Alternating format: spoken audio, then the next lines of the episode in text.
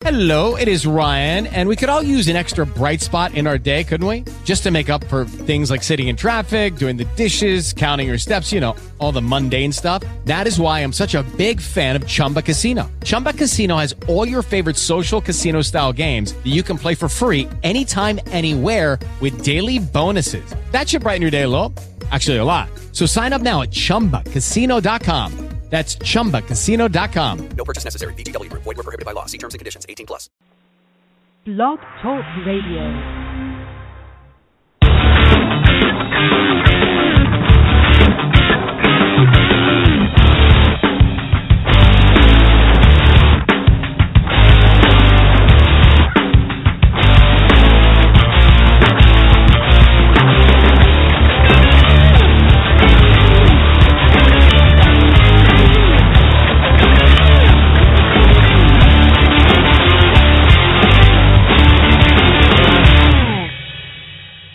Welcome to the L.A. Steel Show. I'm Lila.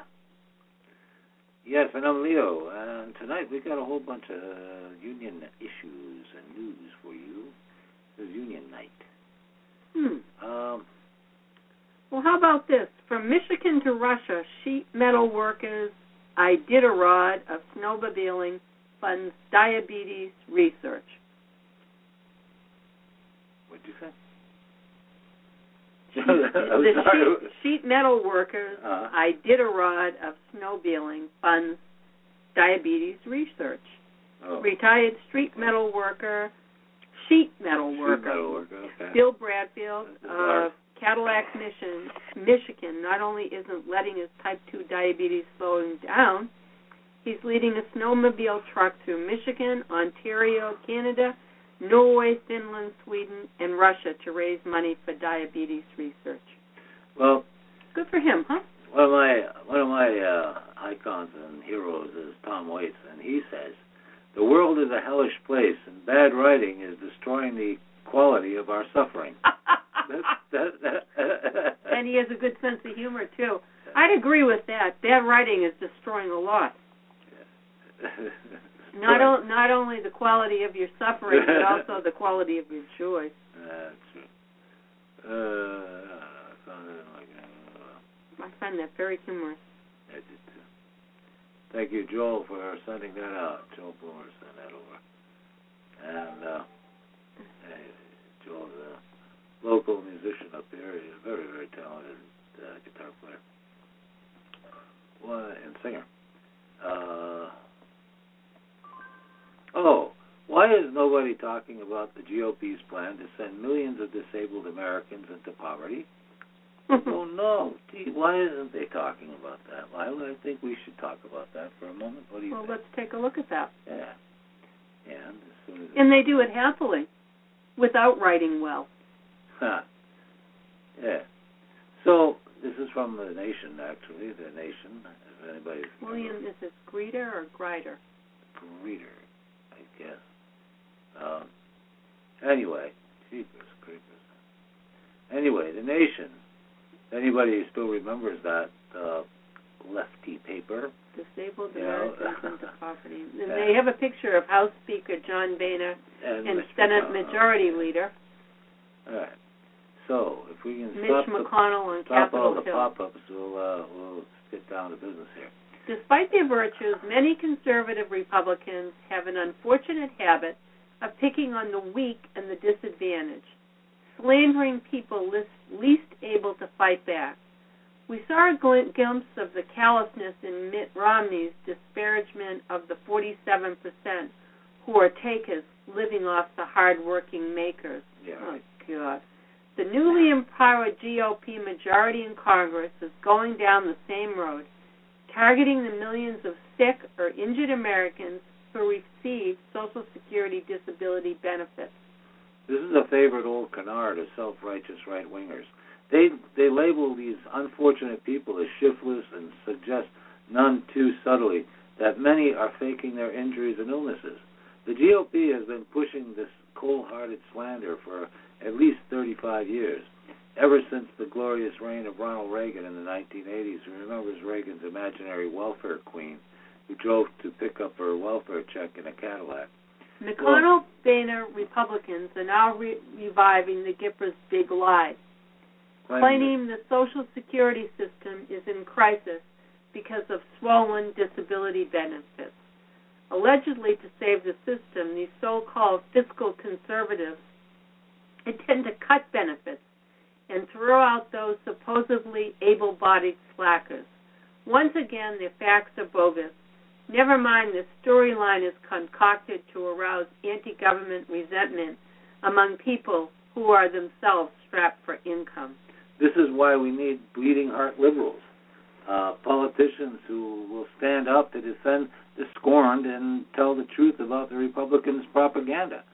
This season, the country has two tough-minded senators assuming that role, Sherrod Brown of Ohio and Bernie Sanders of Vermont. Sanders is ranking member of the Senate Budget Committee, and Brown is ranking member of the Finance Committee's subcommittee on Social Security. They will be heard in Washington. Given broad public support, they can smash Mitch McConnell's plot to disable and maybe destroy Social Security. Some quick facts. Senator Brown and Senator Sanders have put before their Republican colleagues. Disability insurance goes to nearly 11 million Americans, including more than 2 million veterans and 1.8 million children. Like Social Security retirement, this is an insurance program that workers have paid into with their FICA deductions. Nobody gets rich on disability. The average benefit is less than $1,200 a month, and for 30% of beneficiaries, that is their entire income. The GOP's ploy, an accounting rule change already adopted by House Republicans, would set up the disability system for a 19% reduction in benefit payments, casting millions into official poverty status. Oh, my God. The legendary fraud that Republicans claim to bemoan is itself a giant lie. The Government Accounting Office and the Social Security Zone Inspector General have both found that fraud in this program is less than 1%. Compare that to fraud committed by Pentagon contractors, by too-big-to-fail bankers, by auto companies concealing deadly flaws in cars, by elected politicians, or by newspaper reporters. Both Sanders and Brown make the same accusation.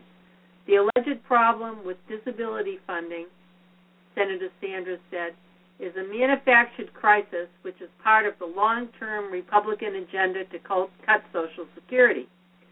Senator Brown said, attacking disability insurance is only the first salvo on the Republicans' plan to attack Social Security and make harmful cuts to it. The GOP created a false shortfall for disability benefits by blocking an accounting reallocation that is so routine and has been 11 times in the past under Presidents Johnson, Nixon, Carter, Reagan, and Clinton. But here is my question for the Washington Press Corps. Why aren't reporters writing about this? Why don't they examine the Brown and Sanders analysis and determine if their accusations are correct? Instead, they're writing endless dope stories about a presidential campaign in 2016 and what might happen a year from now. Shouldn't the news be alerting people to the fight over Social Security the GOP is starting in early 2015? The dysfunction of Washington involves the failure of major media to examine the gritty politics of issues that truly matter to citizens. Political reporters typically find these subjects boring, and reporters who cover the candidates and campaign usually don't know much about how government really works.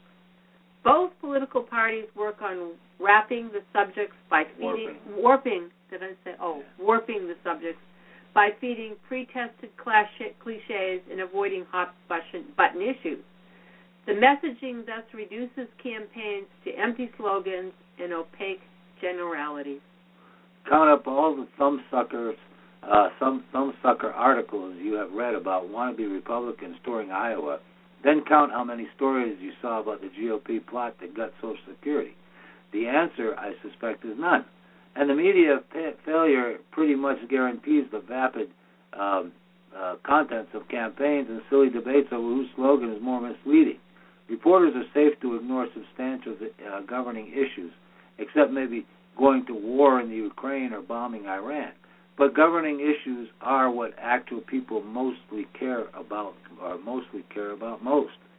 I am reminded of an earlier era when the press was less manipulated by political handlers and reporters were more aggressive about breaking stories without permission from their official source. When Ronald Reagan came back to town in 1981, he ran into an unexpected media buzzsaw named Spencer Rich, who was a colleague of mine at the Washington Post. A fellow Post editor dubbed Spencer Rich the Ferret, because Spencer was a relentless digger of facts who repeatedly drove the Reagan White House nuts. His stories revealed insider details of what programs the new president intended to launch or old programs he planned to destroy. Spencer wasn't really interested in the political horse race, but he understood the substance of government's many parts, and he did care about how government functioned. As it happens, so do ordinary citizens. One of Spencer's front-page exclusives revealed that Gipper's plan to whack Social Security disability insurance. Republicans, he discovered, planned to denounce the liberal program as a scandal of fraud and waste. A firestorm of controversy erupted after this story appeared, and the White House first denied it. Then the White House confirmed the story, but said the facts were wrong. And on the third or fourth day, the White House announced the program was snuffed. This is what makes a free press so valuable to democracy. This is, if the reporters are truly free. I yearn to see a reporter with the courage to call out liars. Huh. And that's true. I mean, you know, good God. I mean, they don't say anything now. No. You know, I mean, it's no different than, you know, people, you know, I love it. Ever since what's her name? Who died there? Joan Rivers. Joan Rivers. Ever since Joan Rivers died, no one's got the courage to criticize any fashion. Yeah, okay, never mind. Fashion. They won't even criticize government. Never mind. Now they don't even criticize fashion. Now they won't even criticize fashion. I mean, it's so horrendous. They're a bunch of wimpy wimps. Oh, it's so bad. It's just so bad. Yeah, my God. I'm going to refer. We can't watch all this, but Winona LaDuke, Honor the Earth. Video, 7 hours long. Oh, my goodness. Okay, but important to understand what fracking actually is. It's a great video, Exploding the Bedrock. And fracking isn't just a dirty word in Battlestar Galactica. It's a dirty process that pollutes our oil and water. Watch Fracking 101, and Edward James Olmos will explain the method behind the madness. Right. So I'm going to ask people to go to that, and that is... LaDuke's Sierra Club. It says Watch Fracking 101 in... I guess you'd have to go to Edward James Olmos. This is silly. It doesn't really tell... Maybe if we put it on, and see what it says here. Okay, Fracking 101. Yeah. That's the name of it. Yeah. Put out by the Sierra Club. Narrated by Henry. The oil and gas industry has turned to fracking, a more dangerous and expensive extraction method that threatens our climate. Hydraulic fracturing, called fracking, is a way to access natural gas out of rock deep in the earth. Fossil fuel companies can frack anywhere, from wilderness to people's backyards. The process starts by drilling sometimes more than a mile deep to get to shale rock. Then fracking fluids are injected. This toxic cocktail requires millions of gallons of fresh water, mixed with some of over 600 chemicals, including known carcinogens like lead, formaldehyde, and even more the fossil fuel industry won't disclose. Under high pressure, the rock fractures, sending the trapped methane gas back up the well. Most of the fracking fluid stays underground. The fluid that comes back up is either dumped into rivers, left in open pits that contaminate the air, or hauled away by big rigs. The toxic fracking fluid that stays underground becomes even more toxic over time as it picks up radioactivity and other contaminants. Those fluids and gases can then seep into aquifers, which provide irrigation for farming, and turns drinking water into a toxic mix. Oh my God. The industry conceals the exact amount of methane that escapes during fracking, but in North Dakota, where fracking is done primarily for oil, the methane is released and burned off in such great amounts that it's visible from space. Methane is a superpollutant. It's 86 times more disruptive to our climate than the carbon dioxide from coal-burning power plants. Air and water pollution from fracking leads to respiratory and nervous system problems and other diseases, including cancer. When you add up the climate disruption, air pollution, poisoned water, and the damage to our health from fracking, it's clear natural gas is just another dirty fossil fuel, and we should leave it in the ground. We can power America with 100% clean energy like wind and solar. It's time to invest in solutions that move America beyond natural gas. Pretty scary stuff, huh? Yeah, it is. And, you know, there's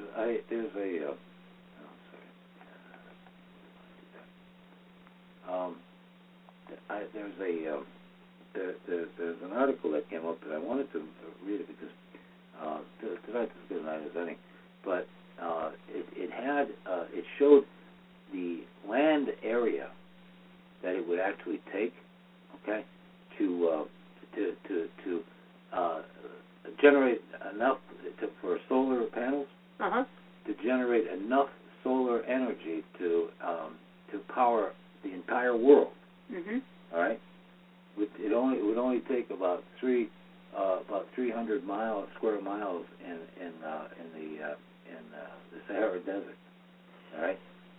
Yeah. I mean, to have these solar panels in the Sahara Desert would be enough to generate enough electricity for the entire world. And right? People who don't have it could have it. Exactly. It'd be wonderful. Totally. Well, they don't want to do that because they wouldn't make enough money off it. No, but this is what can be done. This is what's so amazing. It can actually be done. You know?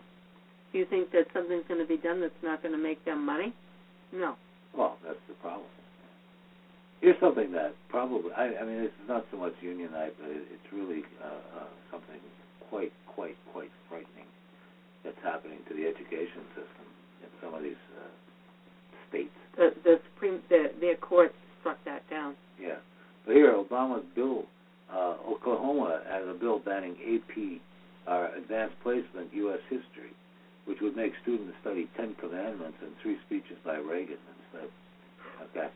An Oklahoma bill banning advanced placement U.S. history would also require schools to instruct students in a long list of foundational documents, including the Ten Commandments, 2 sermons, and 3 speeches by Ronald Reagan.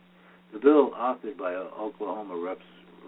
Dan Fisher, designates a total of 58 documents that shall form the base level of academic content for all United States courses offered in the school in the state. Many of the texts are uncontroversial and undoubtedly covered by the Advanced Placement U.S. History, of course, such as the Constitution, the Declaration of Independence, Gettysburg Address. But the bill also has an ideological and religious bent, in addition to 3 speeches by Reagan. All right. So I'm going to have people. I'm not going to read this whole. Well, it's not that long actually. In response to the college boards, a nonprofit which creates the AP test said that the opposition was based on significant misunderstandings. Dan Coleman, the president of the College Board, emphasized that the tests are actually written by college professors and K-12 teachers throughout the country. He also, in an effort to allay concerns, released a sample test. The efforts have spurred attacks on the test in Georgia, North Carolina, Texas, and Colorado. Imagine that. Yeah. So, I mean, all of these crazy. I'm surprised at Colorado. Colorado is a weird state. A lot of rednecks. Yes, so. But this is from ThinkProgress, if you want to go to thinkprogress.org. Mm-hmm. But it's just frightening that, you know. I just wanted to read something about global unions. Global unions defend the right to strike. In events and rallies around the world Wednesday, the global labor movement acted together to defend the right to strike for workers everywhere. That basic right, says the International Trade Union Confederation, is under attack by employer groups at the International Labor Organization. Let me read a little more about that.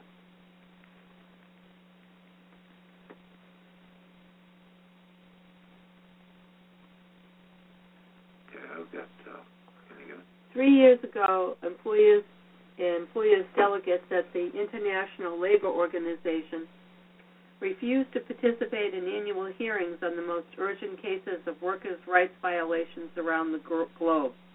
That reversed more than 80 years of the cooperation and commitment that workers, employers, and governments had maintained to a common ground in a balanced forum to examine the record of countries' commitments to defend fundamental labor rights. When they walked out on the 2012 hearings, employers argued that there is no international right to strike. Union Steelworkers President Leo Gerard said, "The right to withhold our labor in support of our just demands is a fundamental right of workers that has been historically recognized by the International Labor Organization as part of Convention 87 on Freedom of Association." Just last month, the Supreme Court of Canada affirmed the workers' freedom of association encompasses the right to act collectively in support of economic demands. But, says Gerard, multinational corporations and their high-priced lawyers, as part of a coordinated assault on fundamental workers' rights, now argue that the ILL supervisory bodies have no right to rule and the right to strike. He says the dispute should be referred to the International Court of Justice, but some governments refuse to support his referral. He says that the dispute should be referred, in a statement, Gerard pointed to the current unfair labor strike by more than 5,200 USW oil workers at 11 refineries in California, Indiana, Kentucky, Ohio, Texas, and Washington. At the heart of this dispute is the disregard of multinational oil companies for the lives of our members, their families, and the people who live near refineries. In the past 5 years, 27 refinery workers have died on the job, while the oil industry has made billions in profits. Our workplaces are always dangerous and often deadly with high temperatures, high pressures, and toxic chemicals and gases. Yet many of our locations are critically understaffed. He says without the right to strike, our members would have no way to effectively enforce their demand for safe workplaces and safe communities. Well, I've got this one. I would like to a little video here that I'd like to play, and it's by Gil Fulbright for Senate. This is kind of a funny one. Okay. It's almost got 1 million views. but it's Is he a real person running? No, he's not. But this shows you. But he's an honest. He's running honestly for Senate, and he tells you exactly how he's going to get there. Okay. So, hi, I'm Gil Fulbright. The people who run my campaign, they've made this commercial, and I'm in it. This campaign is not about me. It's about crafting a version of me that'll appeal to you. A version that visits random work sites with paid actors pointing at things. A version of me that doesn't find old people loathsome or pointless. Has a conventionally attractive yet curiously still family. Listening to my constituents, legislating, these are things I don't do. What I do is spend about 70% of my time raising funds for re-election. I'd do anything to stay in office. My name's Gil Fulbright, but hell, I'll change my name to Phil Goldbright or Bill Fulbright or fill up my mouth with farts. These are the things that are important to me. And these are the fine people that finance my campaign. Now, in order to do these things, I have to stay in office.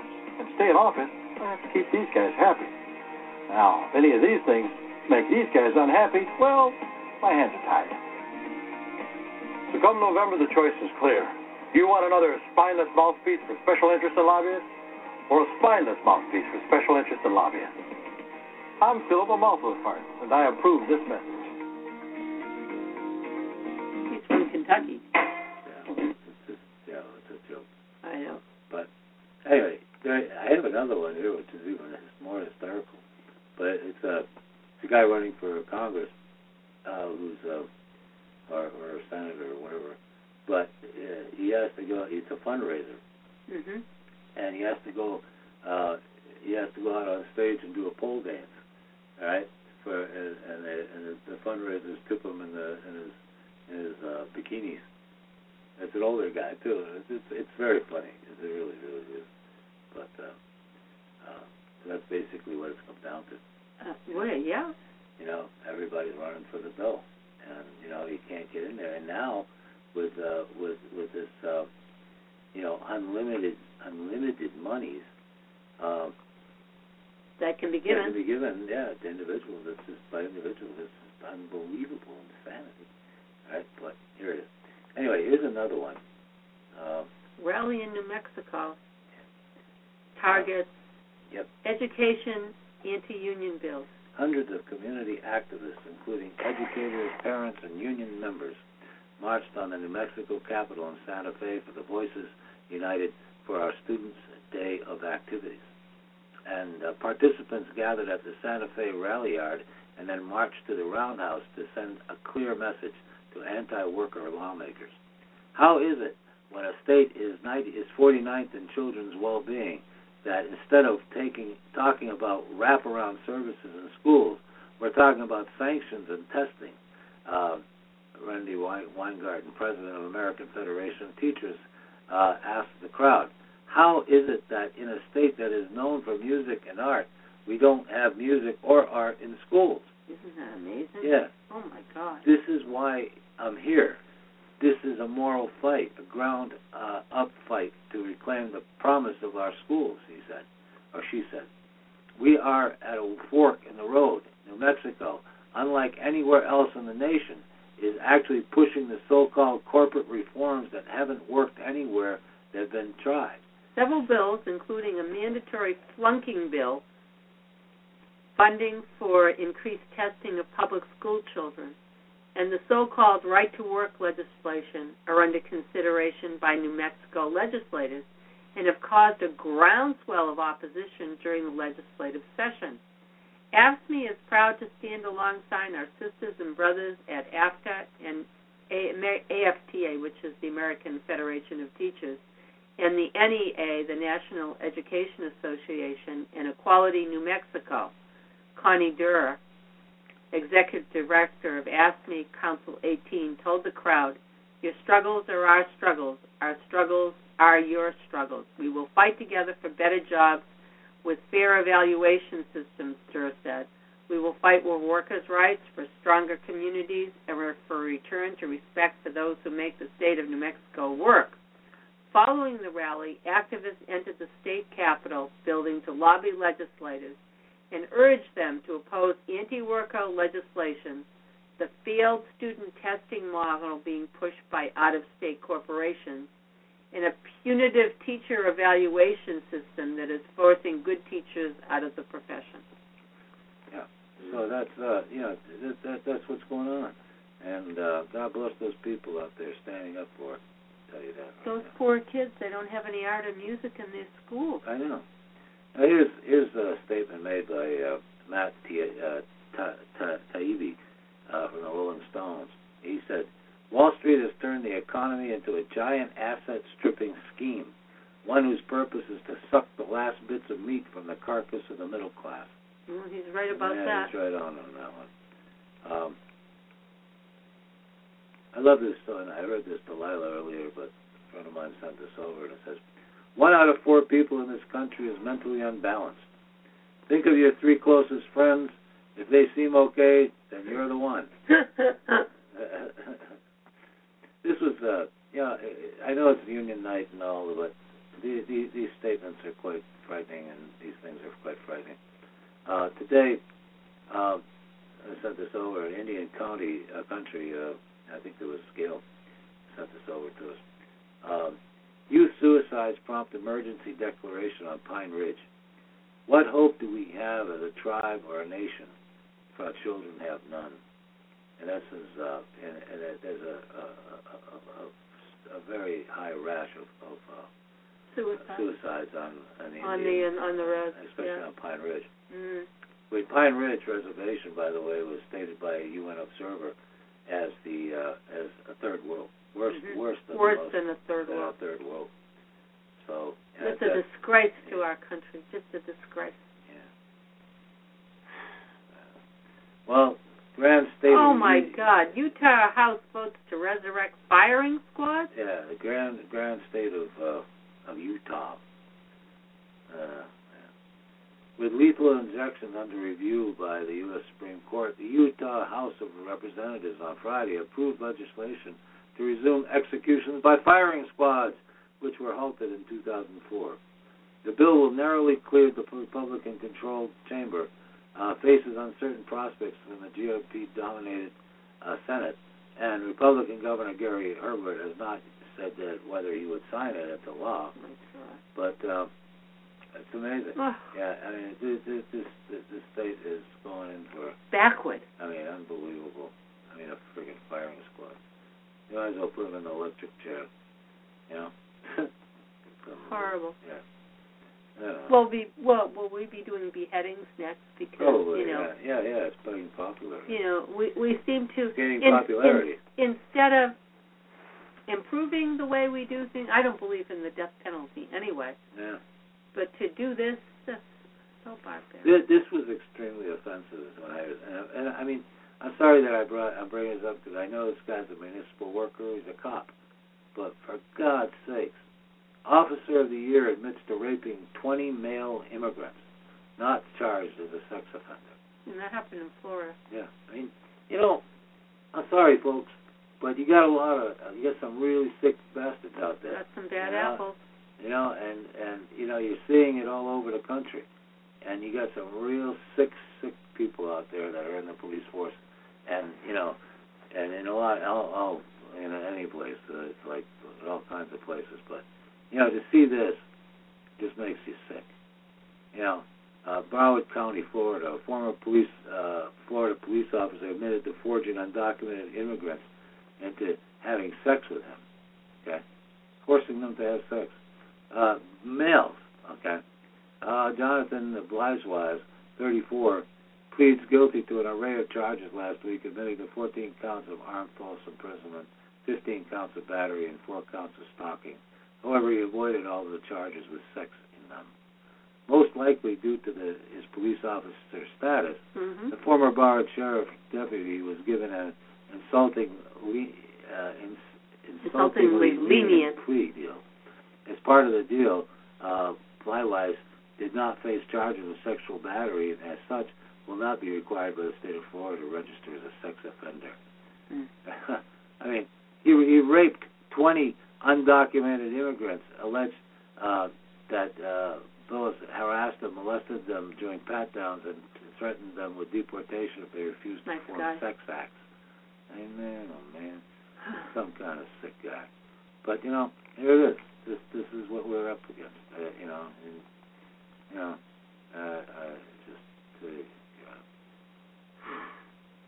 But, anyway. Here's something, too, that... Did I read this to the other day? I didn't read it the other day. I mean, I put up, but here's something that's changing the world now, and you know, it's pretty bad. Well, we talked about 50 Shades of Grey, what we felt about it. But we didn't talk about it last night. No. This article came up, and I wanted to read it, a part of it. It said, pornography is what the end of the world looks like, you know. Now. When you fight porn, you fight global capitalism. With the rise of pornography, there has also been an explosion in sex-related violence. But as porn becomes more accessible, are we blinded by self-destructive fantasy? 50 Shades of Grey, the book and movie, is a celebration of the sadism that dominates nearly every aspect of American culture and lies at the core of pornography and global capitalism. It glorifies our dehumanization of women. It champions a world devoid of compassion, empathy, and love. It eroticizes hypermasculine power that carries out the abuse, degradation, humiliation, and torture of women whose personalities have been removed, whose only desire is to debase themselves in the service of male lust. The film, like American Sniper, unquestionably accepts a predatory world where the weak and the vulnerable are objects to exploit while the powerful are narcissistic and violent demigods. It blesses this capitalist hell as natural and good. Pornography, Robert Jensen writes, is what the end of the world looks like. We are blinded by self-destructive fantasy, an array of amusements and spectacles, including TV reality shows, huge sporting events, social media, porn, which earns at least twice what Hollywood movies generate, and alluring luxury products, drugs, alcohol, and magic Jesus, offers enticing exit doors from reality, yet yearn to be rich, powerful, and celebrities, and those we must trample to build our pathetic little empires are seen as deserving their fate. Nearly all of us will never attain these ambitions as emblematic of our collective self-delusion and the effectiveness of a culture awash in manipulation and lies. Porn seeks to eroticize the sadism. In porn, women are paid to repeat the mantra, well, I'm a bitch, I'm a whore, etc. Yeah. They plead to be physically abused. Porn caters to degrading racist stereotypes. Black men are sexually potent beasts stalking white women. Black women have a raw, primitive lust. Latin women are sultry and hot-blooded. Asian women are meek, sexually submissive geishas. In porn, human imperfections do not exist. The oversized silicone breasts, the pouting gel-insulated lips, the body sculpted by plastic surgeons, the drug-induced erections that never subside, and the shaved pubic regions which cater to porn's pedophilia, turn performers into pieces of plastic. Smell, sweat, breath, heartbeats, and touch are laced along with tenderness. Women in porn are packaged commodities. They are pleasure dolls and sexual puppets. They are stripped of true emotions. Porn is not about sex. If one defines sex as a mutual act between two partners, but about masturbation, a solitary auto-arousal devoid of intimacy and love. The cult of the self, that is the essence of porn, lies at the core of corporate culture. Porn, like global capitalism, is where human beings are sent to die. There are few people on the left who grasp the immense danger of allowing pornography to replace intimacy, sex, and love. Much of the left believes that pornography is about free speech, as if it is unacceptable to financially exploit and physically abuse a woman in a sweatshop in China, but acceptable to do so on the set of a porn film, as if torture is wrong in Abu Ghraib, where prisoners were sexually humiliated and abused as if they were on a porn set, but permissible on a commercial porn site. A new wave of feminists who have betrayed the iconic work of radicals such as Andrea Dworkin defends porn as a form of sexual liberation and self-empowerment. These feminists, grounded in Michael Foshock and Judith Butler, are stunted products of neoliberalism and postmodernism. Feminism for them is no longer about the liberation of women who are oppressed. It is defined by a handful of women who are successful, powerful, and wealthy, or, as in the case of 50 Shades of Grey, able to snag a rich and powerful man. A woman wrote the 50 Shades book, as well as the screenplay. A woman directed the film. A woman's studio had bought the movie.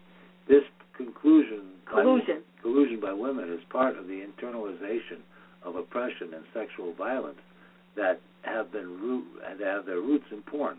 Dworkin understood, she wrote, that the new pornography is a vast graveyard where the left has gone to die. The left cannot have its horrors and its politics, too. And that's Gil Dines. I thought it was interesting, too, to mention that over 70% of the audience going to see that have been women. They're going to see that movie. So that they can be submissive and... It's done by women. Women are into this stuff, I guess. I met Gil Dines, one of the most important radicals in the country, in a small cafe in Boston on Tuesday. She is the author of Pornland, How Porn Has Hijacked Our Sexuality, and a professor of sociology and women's studies at Wheelock College. Dines, along with a handful of others, including Jensen, fearlessly decry a culture that is as depraved as Caligula's Rome. The porn industry has hijacked the sexuality of an entire culture and is laying waste to a whole generation of boys, she warned. And when you lay waste to a generation of boys, you lay waste to a generation of girls. When you fight porn, you fight global capitalism, she said. The venture capitalists, the banks, the credit card companies are all in this feeding chain. That is why you never see anti-porn stories. The media is implicated. It is financially in bed with these companies. Porn is a part of this. Porn tells us we have nothing left as human beings: boundaries, integrity, desire, creativity, and authenticity. Women are reduced to three orifices and two hands. Porn is woven into the corporate discussion of intimacy and connectedness. This includes connectedness to the earth. If we were a society where we were whole, connected human beings in real communities, then we would not be able to look at porn. We would not be able to watch another human being tortured. If you're going to give a tiny percent of the world, I can't. I have to wait till you move that. Oh, sorry. Did you accept that? Yes. Okay. If you're going to give a tiny percent of the world, you're going to move that. The vast majority of the goodies. You better make sure you have a good ideological system in place that legitimizes why everyone else is suffering economically, she said. This is what porn does. Porn tells you that material inequality between men and women is not the result of an economic system.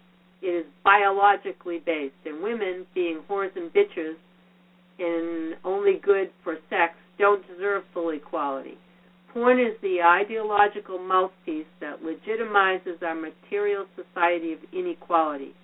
Porn is to patriarchy what media is to capitalism. To keep the legions of easily bored male viewers aroused, porn makers produce videos that are increasingly violent and debasing. Extreme Associates, which specializes in graphic rape scenes, along with JM Productions, promotes the very real pain endured by women on its sets. JM Productions pioneered aggressive throat fucking or face fucking videos such as the Gag Factor, a series in which women gag and often vomit. It ushered in swirlies, in which the male performer dunks the woman's head into a toilet after sex and then flushes. The company promises every whore gets the swirlies treatment. Fucker, then flusher. This is terrible. It's horrible. But... And with porn mainstream, some porn video participants are treated like film celebrities, and this is what I don't like, by talk show hosts such as Oprah and Howard Stern. The behavior promoted by porn, including stripping, promiscuity, S&M, and exhibitionism, has become chic. Porn also sets the standard for female beauty and female comportment, and this has been a terrifying consequence. And this has had a terrifying consequence for girls. Women are told in our society they have two choices, Din said. They are either fuckable or invincible. Pardon the language in this. That's what I said, or invisible. To be fuckable means to conform to the porn culture, to look hot, be submissive, and do what the man wants. That's the only way you get visibility. You cannot ask adolescent girls who are dying for visibility to choose invisibility. Right. You know, it's just really sick. None of this, Dines points out, was by accident. Porn grew out of the commodity culture, the need for corporate capitalists to sell products. In post-Second World War America, you had the emergence of the middle class with a disposable income, she said.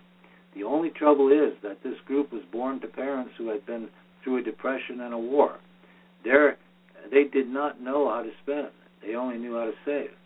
What the capitalists needed to jumpstart the economy was to get people to spend money on stuff they did not need.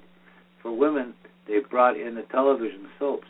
One of the reasons the ranch house was developed was because families only had one television. The television was in the living room, and women spent a lot of time in the kitchen. You had to devise a house where she could watch television from the kitchen. She was being taught. Isn't that incredible? I didn't realize that. No. But that's why there were so many ranch-style houses that were built during the 40s, 50s, and 60s. This is a long article that people can go to and read. I mean, it's not that much further. There's only two more paragraphs. Sorry.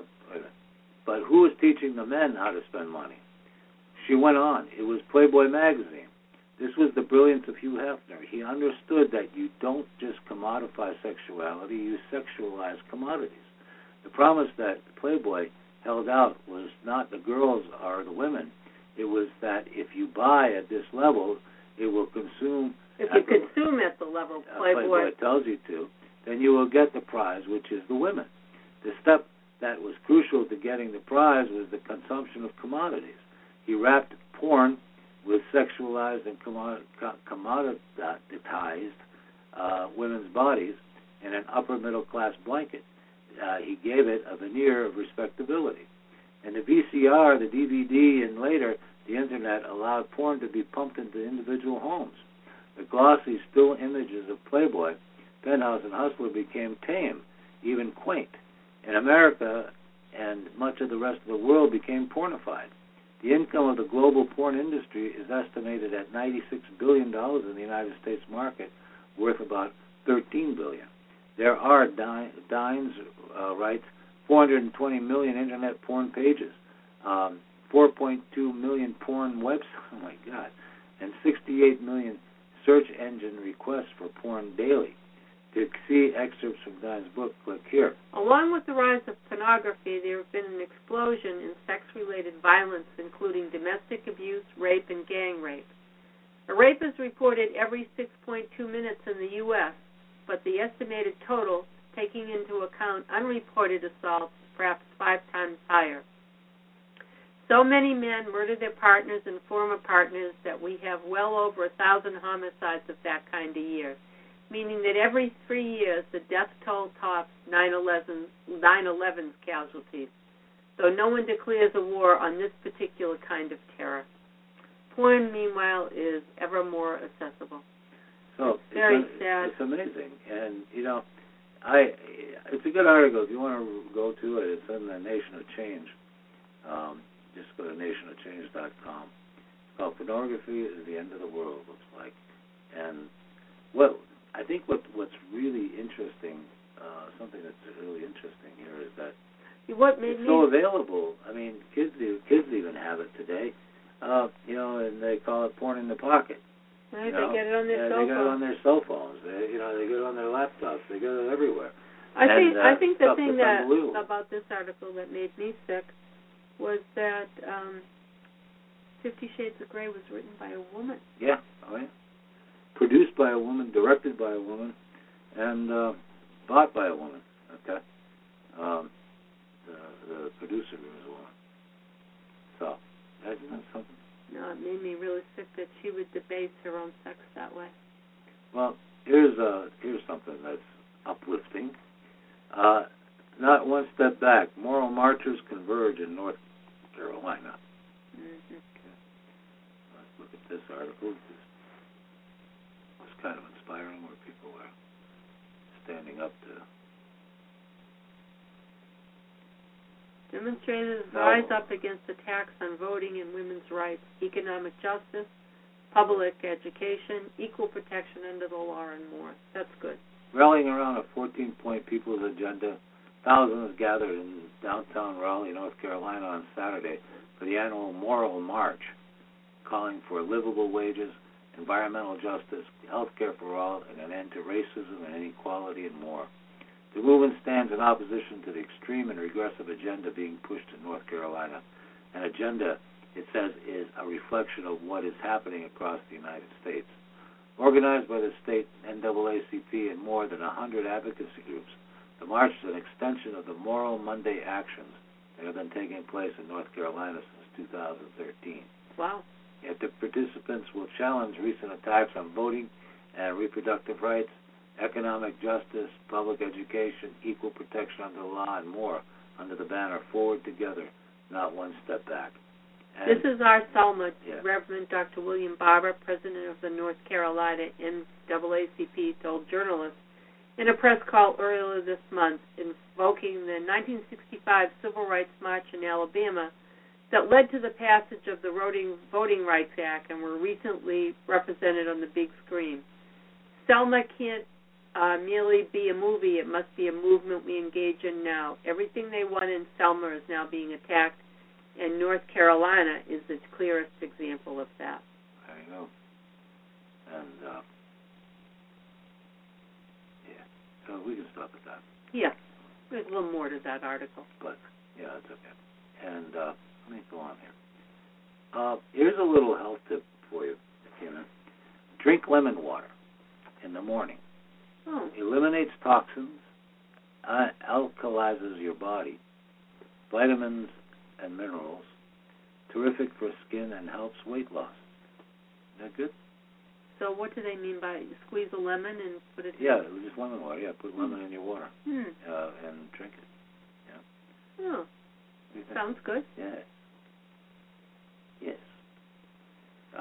Lyndon Johnson, what did he say? Roosevelt, excuse me. It looks like Roosevelt said, no. We know now that government by organized money is just as dangerous as government by organized mob. Mm-hmm. Never before in all of our history have these forces been so united against one candidate as they stand today. They are unanimous in their hate for me, and I welcome their hatred. President Franklin Delano Roosevelt. He was a brave guy. Now, here's something that was really kind of strange. I don't know why the guy was riding with his gun in his glove compartment, but they arrested him. Here's something interesting.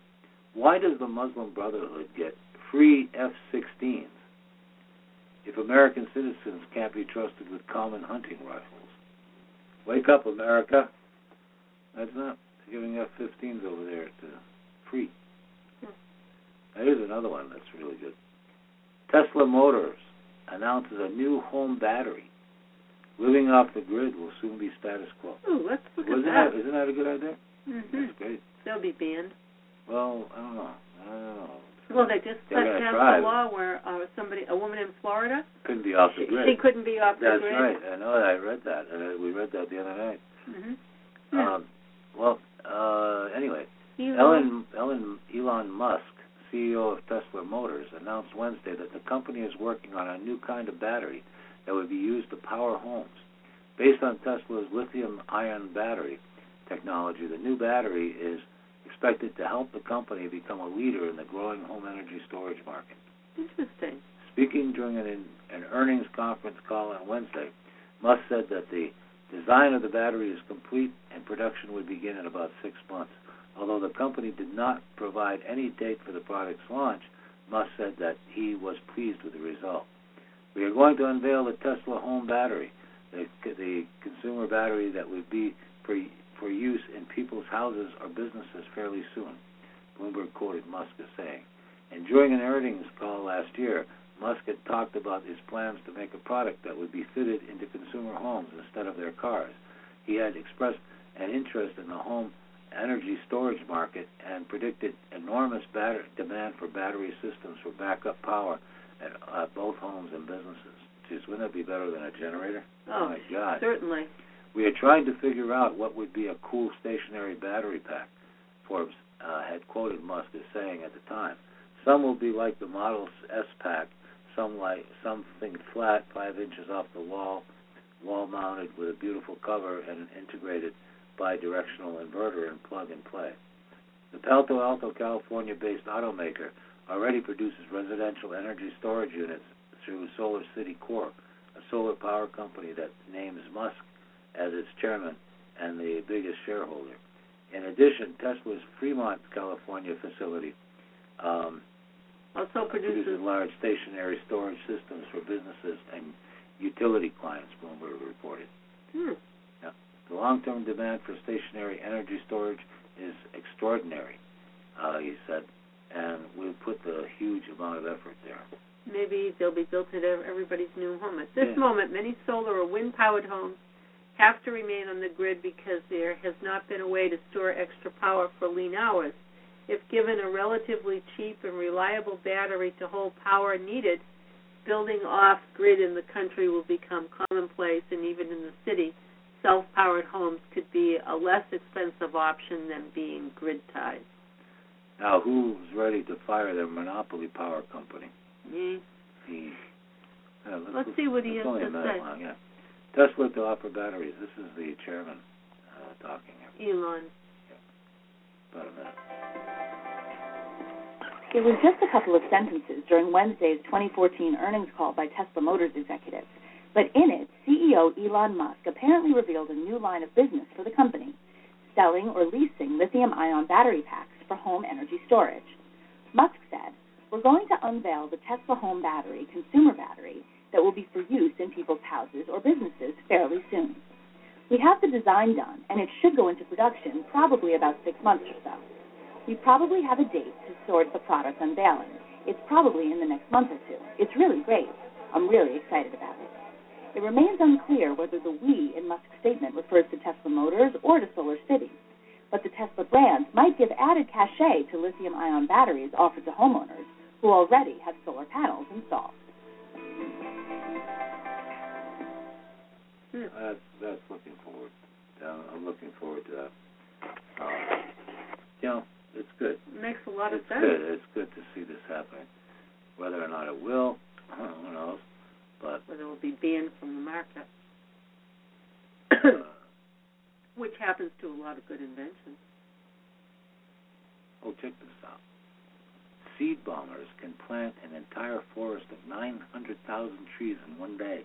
Oh, cool. Check this out. Seed bombers. Okay. Seed bombers, or aerial reforestation, is a farming technique where trees and other crops are planted by being thrown or dropped from an airplane or flying drone. The seed bombs are typically compressed bundles of soil containing live vegetation that are ready to grow as soon as they hit the ground. Huh. This is something that can be done on both an industrial and a DIY. Do it yourself scale. Right, depending on the property and the situation. The earliest known record of seed bombing goes back to 1930, when planes were used to reforest certain areas in the mountains of Honolulu. Huh. The equipment installed in the huge C-130 transport aircraft used by the military for laying carpets of landmines across combat zones has been adapted to deposit the trees in remote areas, including parts of Scotland, an idea originally from a former RAF pilot, Jack Walters. Has been developed by a U.S. manufacturer, Lockheed Martin Aerospace, so that 900,000 young trees can be planted in one day. Seed bombing is also widely used in Africa, where they put in barren or simply grassy areas. With technology expanding, the contents of seed bombs are now placed in biodegradable container, embalmed grenade style, onto the land. As the sprout grows, the container biodegrades into the soil. The process is usually drone as large-scale project with hundreds dropped in a single area at any one time.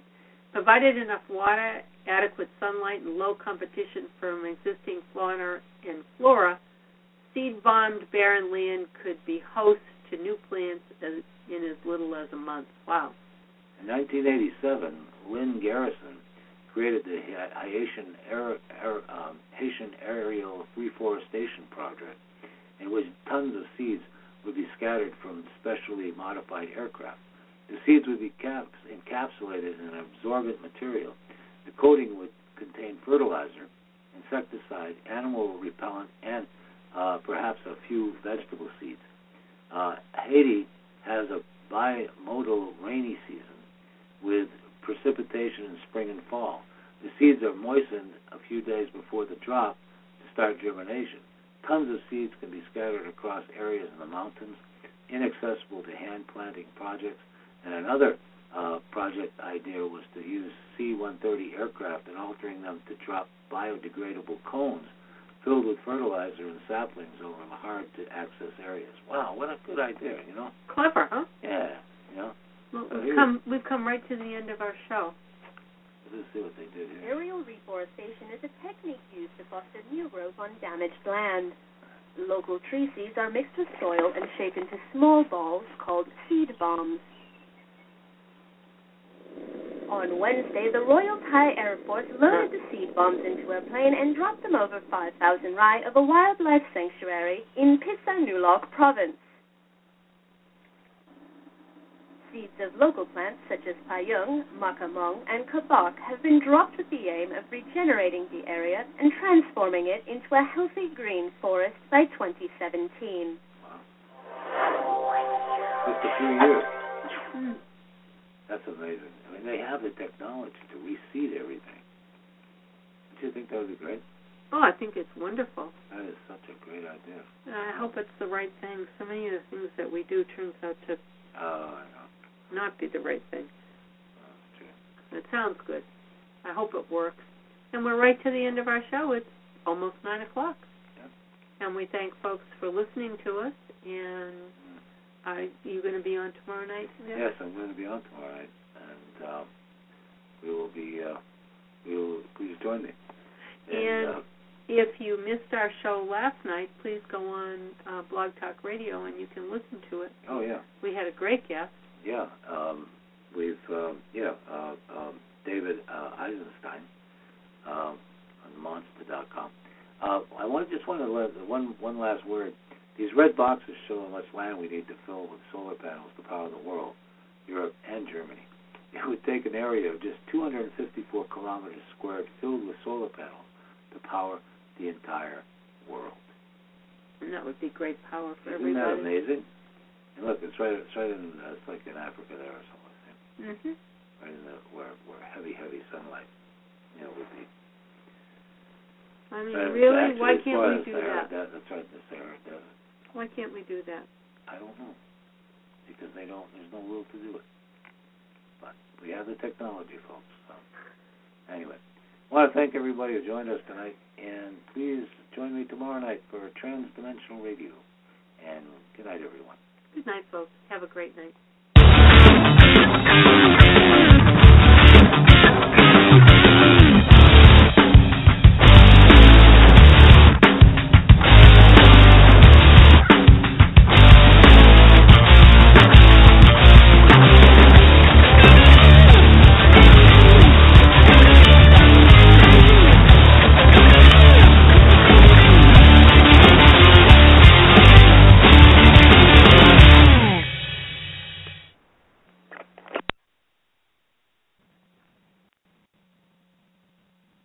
Judy was boring. Hello. Then Judy discovered Chumbacasino.com. It's my little escape. Now Judy's the life of the party. Oh, baby, mama's bringing home the bacon. Whoa, take it easy, Judy. The Chumba life is for everybody. So go to Chumbacasino.com and play over 100 casino-style games. Join today and play for free for your chance to redeem some serious prizes. Chumbacasino.com. No purchase necessary. Void where prohibited by law. 18 plus terms and conditions apply. See website for details. I came from a low-income family that was struggling. You see how hard life can get. GC became a part of my life because I don't want my family to fall back into that. I never thought education would take me this far. I'm still young. I still have a lot to do in my life and just want to get things done the way I want with a good education under me. I'm Stacy, and Grand Canyon University helped me find my purpose.